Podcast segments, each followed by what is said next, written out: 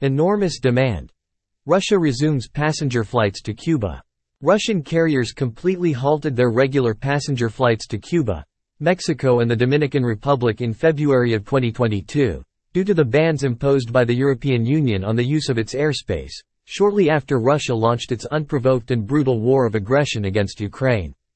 But today, Russia's Aeroflot Group announced that Aeroflot's subsidiary, Rossiya Airlines, is resuming scheduled passenger flights to Cuba after an over a year-long suspension.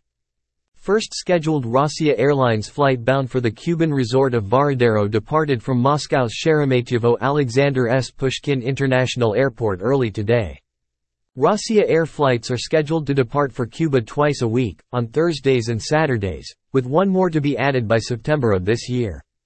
According to carrier's official representative, the demand for tickets is enormous, with each scheduled flight nearly 100% booked.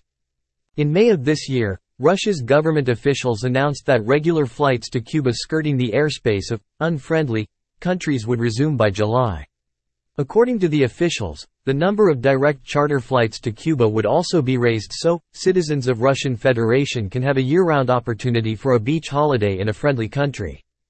Charter flights from Russia to Cuba are currently also operated by Russian low-cost carrier Nordwind, which flies to Varadero and the island of Cayo Coco. Rossiya Airlines, sometimes branded as Rossiya, Russian Airlines, is one of the oldest and largest air carriers of the Russian Federation.